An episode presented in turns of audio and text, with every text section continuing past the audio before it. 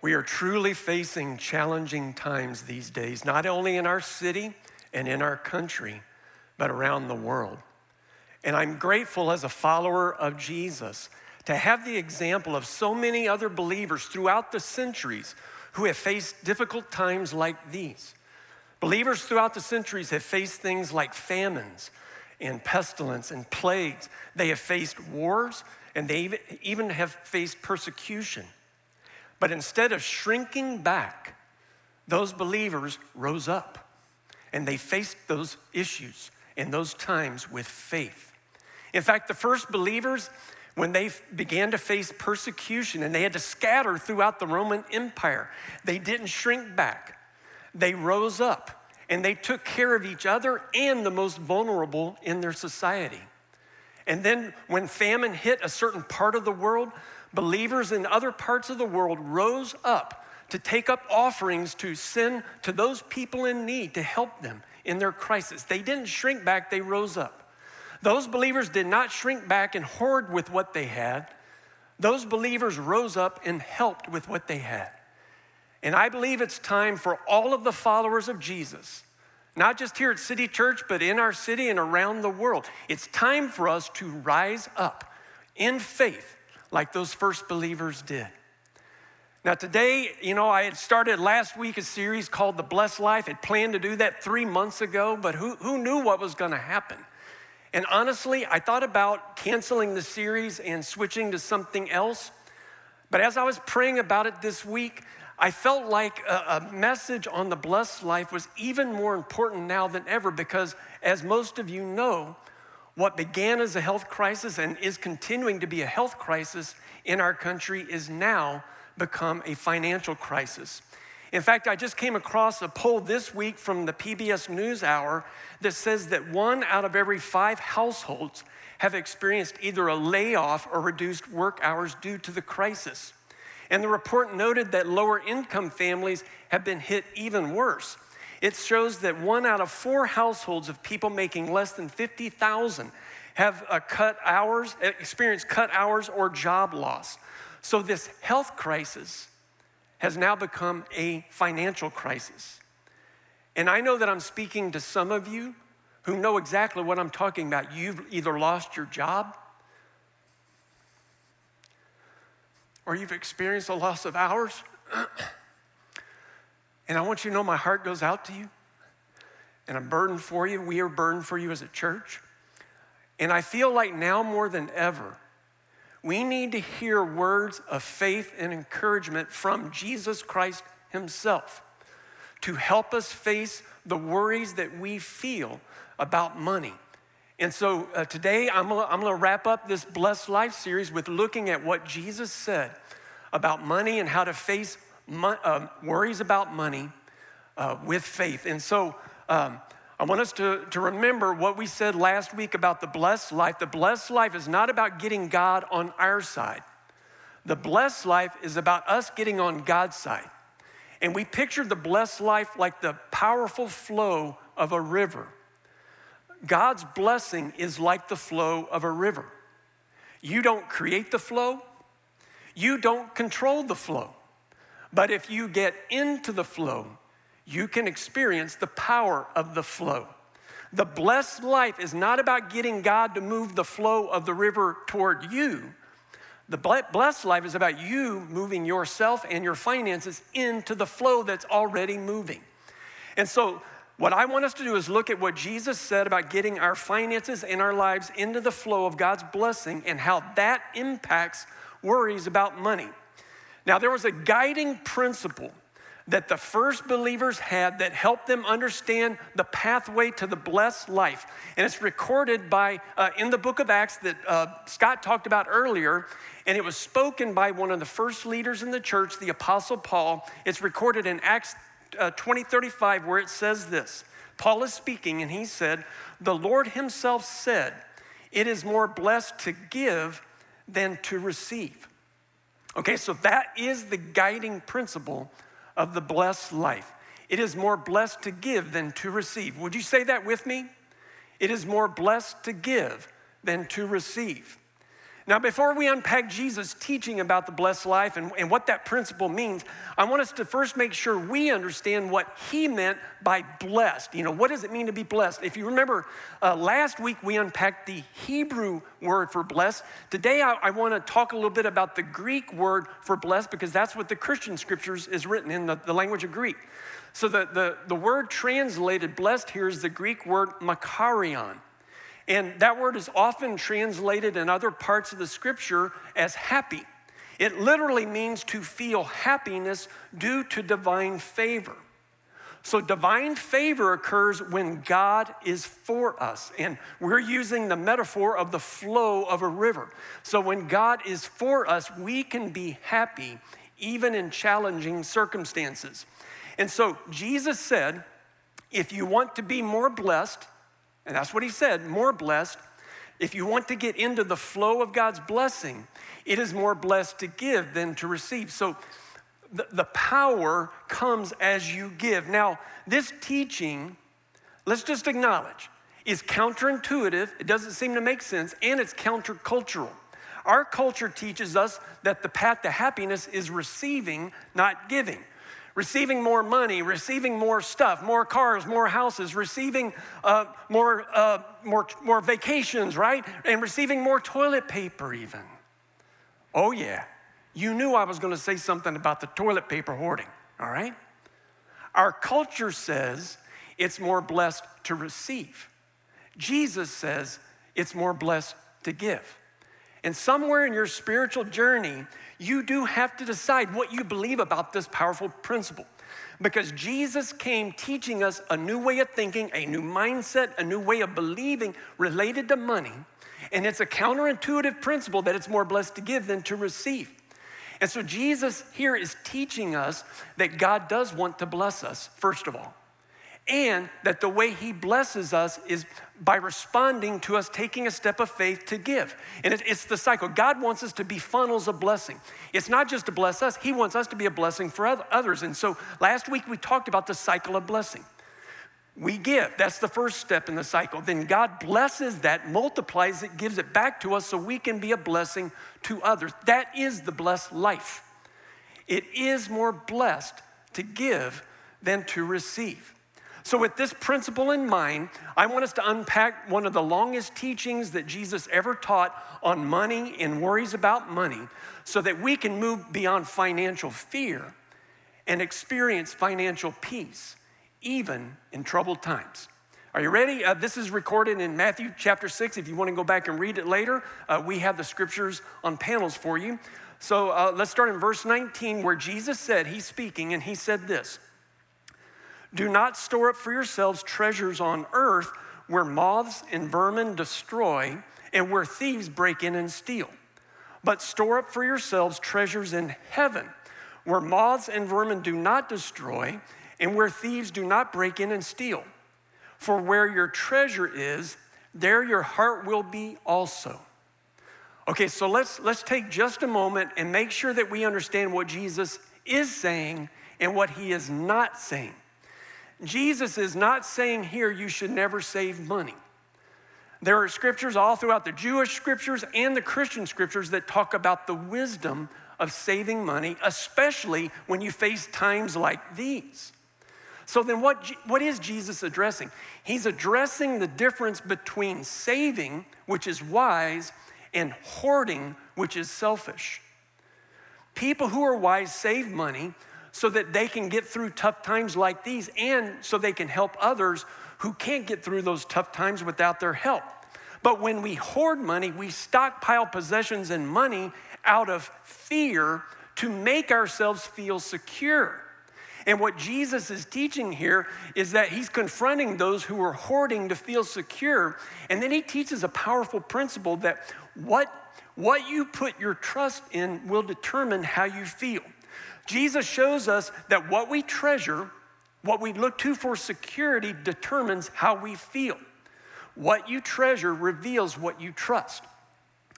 And so, worries about money, this is so important. Worries about money are not about what you make, worries about money are about what you trust. If you trust in money, which is not a living being, it will cause you to feel worry. Instead, Jesus encourages us to trust in God. What you trust determines how you feel. So, how does putting your trust in treasure in treasures cause us to worry? So let's go back to Jesus' teachings where he talks about the moths and the vermin and the thieves. What was all of that about? We have to remember back in ancient times, people didn't store wealth in banks or, or the stock market. People stored wealth in three ways clothing, food, and then coins of some kind, silver or gold. And what Jesus is addressing here is if you store uh, clothing, moths can get in and eat it and, and take it away. If you store food, vermin like mice can get in and eat it and take it away. And then, of course, if you store coins, thieves can break in and take it away. And that's why he's encouraging us not to put our trust in that which is not trustworthy. Jesus' main point is don't put your trust in money because ultimately, money is not trustworthy. Money is a thing, God is a living being. And Jesus is encouraging us to put our trust in God and not in money. What you trust determines how you feel. According to Jesus, we store treasures in heaven by giving, not receiving. When we move our lives and our money into the flow of God's blessing by giving, that impacts how we feel because we're showing we're putting our trust in the living God. And that gives us a sense of peace no matter what we face. Sounds pretty simple, right? So, why do we struggle to do that? Why do we struggle to get into the flow of God's blessing? Well, Jesus continues. Uh, this is verse 24. Jesus said, No one can serve two masters. Either you will hate the one and love the other, or you will be devoted to the one and despise the other. And here's the key principle you cannot serve both God and money. Jesus asserted that the root issue behind money worries is a divided heart. When you try to serve both God and money, you can't serve both. Now, I suspect that, that the struggle for most, most of us uh, is not to serve God or money. I mean, I, I don't think most of you watching, you know, a city church or you're checking out God, I mean, you have some interest in God. That's why you're watching and, and, and listening with us today. I think the temptation for us is not to serve God or money. The temptation is to try to serve both God and money. And I think that's what Jesus is addressing here. People were wrestling with, with serving God and money. And when you have two masters, it creates worry in your soul. So, what are signs that, you, that money may be one of your masters? Well, if you determine your self worth based on your salary or your house or your possessions, money may be your master. If you pursue money to the neglect of your relationship with God and your relationship with others, money might be your master. If you sacrifice your moral values to get money, money is probably your master.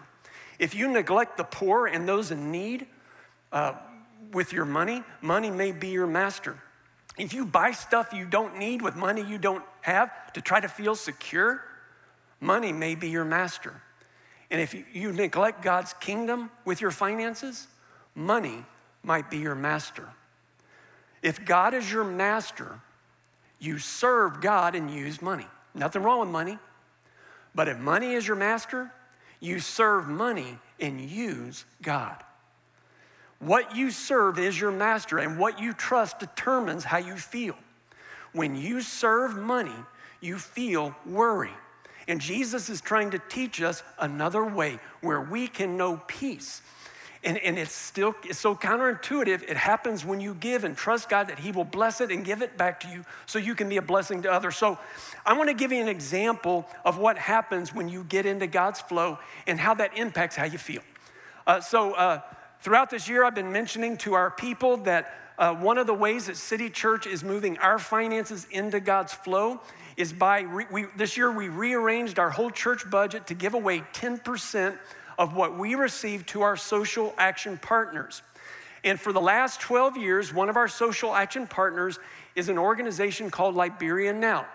A city church, along with a couple of other leaders, established this nonprofit to serve the impoverished people who live in that uh, West African nation of Liberia. And we've been serving them for 12 years. In fact, uh, just a few years ago, many of you may remember when the Ebola virus swept through the country. I was so proud of the pastors and the Christians in Liberia. They did not shrink back. They rose up to help people in need. In fact, the, one of the pastors that we work with, he has a clinic that serves the poor in the community. And he made sure the clinic stayed open through the whole virus breakout. And we called and asked, What can we do to help? And he asked us to send $25,000 to buy cleaning stations for every family in that community. That's what the World Health Organization asked. And that is what we did as a church. We sent them $25,000 to buy all of those cleaning stations for an entire community. We literally saved hundreds of lives. But a part of our work with Liberia now is also uh, the Victory Life Academy. We helped establish and build a school uh, that provides education for poor children. Oh, I think about over 130 kids right now. Well, anyway, uh, recently we found out that uh, Liberia now was short by $5,500 what they needed to finish out the school year. And so they were either going to have to shut the school down or the teachers and administrators were going to have to go unpaid. Well, when we heard about that, uh, our pastors decided to send uh, Liberia Now a check for $5,500 so that they could finish the school year. It was not in our budget, but we gave out of what we had and we trust the God of blessing. Five days later, a couple in City Church after one of our services caught me as I was walking out the door. They came up to me and they said, Pastor Brent, we, we don't know, you know what all's going on, but we felt prompted to give the church a check for $6,000 above what we normally give. And it just blew me away, the timing of it all. And so when I told that couple what had happened and that our church had sent this check for $5,500 to Liberia now to cover the tuition for all of these kids, they got this big smile on their faces. See, they didn't know what was going on, but God prompted generosity in their hearts. They took a step of faith and gave out of what they had. And we did the same as a church. And what was so cool is we received it back, blessed. We got back more than we sent. That's the flow of the blessing. And I want you to experience the joy that comes when you get into the flow of God's blessing. So I want us to get back to what Jesus said is the fuel behind money worries. This is the part of his teaching where he teaches us where worry comes from. And it's a little bit longer passage, so hang with me as we read Jesus' words. This is uh, Matthew 6, verse 25. Jesus said, Therefore I tell you, do not worry about your life, what you will eat or drink, or about your body, what you will wear. Is not life more than food and the body more than clothes? Look at the birds of the air. They do not sow or reap or store away in barns, and yet your heavenly Father feeds them. Are you not much more valuable than they? Can any one of you, by worrying, add a single hour to your life? And why do you worry about clothes? See how the flowers of the field grow? They do not labor or spin. Yet I tell you that not even Solomon in all of his splendor was dressed like one of these. If that is how God clothes the grass of the field, which is here today and tomorrow is thrown into the fire, will he not much more clothe you, you of little faith? Now, I want to make several observations from this part of Jesus' teaching. First, and it's sort of obvious, but I want, to make sure we get this. There were many people in Jesus' day that worried about money. I think worry about money is a common human struggle. And so I don't think Jesus is, you know, just browbeating us. He's acknowledging that many people in his day worried about money. And so know that if you're worried about money, Jesus noticed the people in his day and he cared for them. And he notices your worry and he cares for you. Second observation I want to make is Jesus addresses the reason why we tend to worry about money. And he said the root reason is little faith. And in this context, the opposite of little faith isn't unbelief, the opposite of little faith is fear. When we have fear, when we let fear drive us, it causes us to have little faith, and big fears about money leads to big worries about money. They go together. How do we end up with fears about money? I mean, let's just be honest. How do we end up with fears about money? Sometimes it can be difficult experiences that can cause us to have big fears and little faith when it comes to money. Maybe you went through a challenging financial season in your life as a family, uh, and, and that left you with a certain mindset or fear about money. Maybe you grew up with a single parent who barely made ends meet, and that really impacted you in a negative way. Maybe your hours have been cut. Maybe you've lost your job, and you have some understandable fears about money. But what can happen is when we experience these kinds of, of, things, we can develop a certain mindset that I call a scarcity mindset. And a scarcity mindset causes us to shrink back rather than rise up. In fact, as some of you know that I've led numerous men's groups uh, throughout the, the years I've been a pastor. And in one of the groups that I led, um, one of the guys in my group told me that he struggled with the scarcity mindset. He told me a little bit of his story. He said that when he grew up, he lived in 14 different places the first 12 years of his life. He said his family was just moving all the time. His dad couldn't keep a job. And he told me that there were times when they lived in the camper on the back of his dad's pickup truck. And he told me that that instability and the insecurity of it all stirred fear in his heart that he carried all the way into his adult life. How do we turn our fears about money into faith about money. Let's get back to Jesus' teachings. When Jesus talked about the birds in the air and how God cared for them and the, the flowers in the field and how God cared for them, what was all of that about?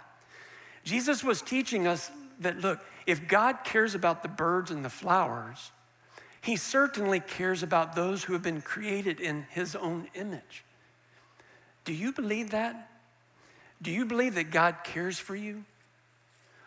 I want, to, I want to encourage you, wherever you are in your spiritual journey, to believe that God values you, that He cares for you, that He loves you, and that He is for you. Do not determine your value based on how much you make or what kind of house or car you, uh, car you drive, what kind of house you have or car you drive. And do not determine your value based on what others have said about you. Maybe your parents told you you would never amount to anything, or maybe you have an ex who told you that you were good for nothing, or maybe you've even told yourself that. You, maybe you've told yourself, you know, I don't really matter, nobody cares about me. Please hear me on this. You do matter. And God does care for you, and He loves you, and He values you. And I want you to join me in, in making these statements. Say these statements out loud as an affirmation. Will you say these with me? God loves me. God values me. God is for me. God cares about me. What we believe about God and His love for us and His value of us matters. It's a part of what helps us live with faith instead of out of fear. Okay, so with this view of God in our hearts, let's look at what Jesus said will help us move from big fears about money to experiencing God's flow in our lives. This is Matthew 6, verse 31, where Jesus said, so do not worry, saying, What will we eat? What will we drink? What will we wear? These things dominate the thoughts of unbelievers. But your heavenly Father already knows all your needs. But seek first God's kingdom and his righteousness, and all these things will be given to you as well. So Jesus is saying, getting in the flow of God's blessing is about seeking God's kingdom first. And in the context of this lengthy uh, teaching about money, he's talking about seeking God's kingdom first with your finances. According to Jesus, the key to overcoming money worries is to change what you seek first. And this is the principle Jesus is, is teaching us. If you will seek God's kingdom first, then he'll seek yours. I want to say that again. If you seek God's kingdom first, he will seek yours. That is the blessed life. And then Jesus promises if you seek God's kingdom first, all of these other things will be added as well. And so, what are all of these things? What does he mean by that? It's all of your needs. God promises that if you seek his kingdom first, he'll seek yours by making sure you have all of your needs met. Not just some of them, all of them. Not all of your wants, but all of your needs. If you seek his kingdom first, he will seek yours. It is more blessed to give than to receive. And I think through this teaching, Jesus is trying to show us how to live without fears about money by moving from fearful giving to faithful giving. If you want God to be the Lord over your finances, then you do have to trust Him with your finances. And you have to step toward the flow of His blessing. So, to overcome money worries, this is what I'm asking you to do. Very practical. Take a step of faith to seek God's kingdom first by giving. Take a step of faith to seek God's kingdom first by giving. Give out of what you have, not out of what you don't have. That's how you get over the fear. That's how you move your life and your finances toward the flow of God's blessing. Remember, we said God doesn't move the flow toward us, we have to move toward Him. And if you will take a step of faith and give something to God's kingdom, I believe He will surprise you with His blessing because it is more blessed to give than to receive. Now, as your pastor, I want you to know that City Church is taking steps of faith to give as well above what we normally give. Because of the coronavirus uh, crisis that's uh, worldwide now, uh, we reached out to our social action partners to ask them if they need any help. And so I reached out to Fidel and Mariana Rubio, who lead the Casa Hogar orphanage down in Chihuahua, Mexico. We've been partners with them for 20 years. We asked them, is there any need because of the virus? And they, they do have a need. Uh, three of their children have flu symptoms, so they have had to quarantine uh, all 30 plus orphans that they have, along with them, uh, their family, and their staff on their campus. And so they've asked for money for supplies and for medicines to take care of the kids, and then they're, they're supposed to go through and clean and sterilize the entire campus. And so we sent them a check for uh, $1,500 to help them with their medicines and with their, uh, their supply needs above the $4,500 that we send them every month. And I do want you to know that I told them if they need more, we will send more. We trust the God of the blessing. It's more blessed to give than to receive. Our second social action partner is the Strong Foundation, which is a homeless shelter right here in San Antonio. They uh, provide a place to live for families where entire families can stay together as they get through the issues they face in their homelessness. And so I reached out to Jim and Carolee Gibson and asked them what they need because of the crisis that is occurring. And what's interesting is they said what their greatest need was not money. They said their greatest need was supplies. They've not been able to get supplies because you guys know all of the, the hoarding that's gone on and people have been just buying up stuff. And so these are the most needed supplies they have. And this is what I'm asking you to prayerfully do. I'm asking you to prayerfully give out of what you have in your supplies to help the Strong Foundation homeless shelter. And I don't know if I said this, they have over 20 families now that they're serving. These are their greatest needs disinfectant spray like Lysol, disinfectant wipes, diapers, sizes four, five, six, and pull ups, baby wipes, hand sanitizer, toilet paper, and paper towels. Now, I do want you to know that City Church is going to donate out of what we have, obviously, because we, we're, we're not having services. We have toilet paper and paper towels and some of these products that we're going to go into what we have and we're going to give to them. But I'm asking you to do the same. If you have more than what you know you really need, then I'm asking you to bring what you have uh, to our church offices at 9355 Bandera, Suite 124. And the times that you can drop off your donations will be on our website and on our app, where you can bring these much needed supplies so we can help our brothers and sisters who are homeless. Imagine being homeless and going through a crisis like this. It's time for us to rise up, folks, and I am asking you to do this. This is what we as a church are doing, as a church movement are doing. We're giving out of what we have, and, I, and that's what we're doing as a church to get our finances in the flow of God's blessing. I'm asking you, whatever you do, take a step of faith to get your finances and your resources into the flow of God's blessing. Folks, now is the time not to shrink back, but to rise up. Now is the time to live out of faith, not out of fear. Now is not the time to hoard what we have. Now is the time to help with what we have. Now is the time to rise up and be the body of Christ, to people in need. Now is the time to rise up and serve people in our neighborhoods and in our communities. Now is the time to rise up and love our neighbors as ourselves, to love one another like Jesus loves us. And if we will do that, we will look back on these days, and we, these days will be our finest hours if we stand up, rise up together, and be the body of Christ on the earth. To help us go through this season, I reached out to our third social action partner, uh, Pastor Emmanuel Giamfi, who leads our works in Liberia. I've known him for 12 years. He's a man of wisdom, a man of faith. And as I, I mentioned a few moments ago, he led his people through the devastating Ebola virus that killed 4,800 people in a nation of just 4.8 million. And he led his people to rise up in the face of that deadly virus. And I asked Pastor Giamfi if he would speak some words of encouragement to us as we face this crisis together. And he wrote an email to me, and these are his words to you and to me. Greetings in the name of Jesus. Please let's remember one thing that with God above, all things are possible. This time around, let all continue to seek the Lord every day because it's only God who can save us from this coronavirus.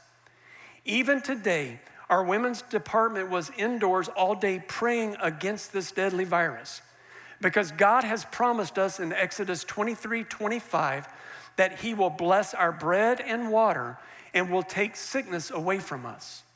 In this light, we just continue to build up our hope and courage in the Lord and let our congregation do the same, trusting in the Lord and His promises to us.